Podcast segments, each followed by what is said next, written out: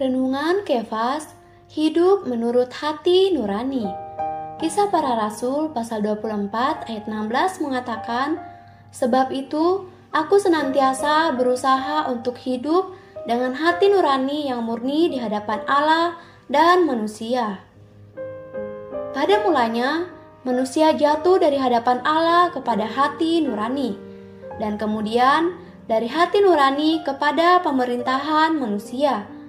Maka ada tiga hal yang mengatur manusia: Allah, hati nurani, dan manusia sendiri.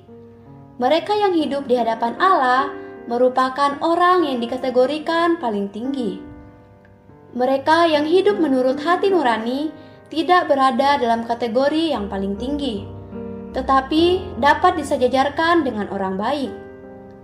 Mereka yang hidup di bawah pemerintahan manusia adalah orang yang berada dalam kategori yang paling rendah.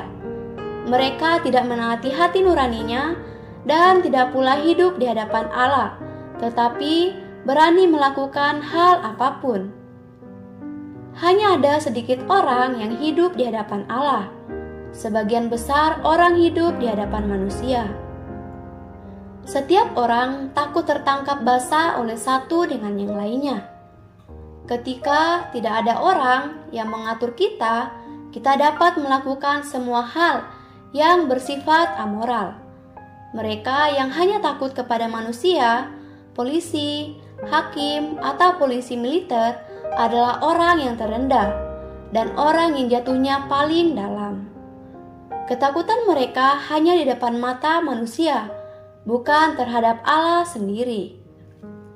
Sobat Kefas, jika manusia tidak menerima sorotan Allah untuk hidup berdasarkan hati nuraninya, maka akan sulit baginya untuk belajar mengenal hayat. Terlebih lagi, suatu hari kita semua harus maju melampaui hidup berdasarkan hati nurani kita dan berkata kepada Tuhan, "Oh Tuhan, aku tidak ingin hidup hanya berdasarkan hati nuraniku semata. Aku ingin hidup di hadapan-Mu." Terang hari ini, yang pertama, sebutkan tiga urutan pemerintahan Allah terhadap manusia. Yang kedua, apakah arti dari hidup yang tidak menati hati nurani?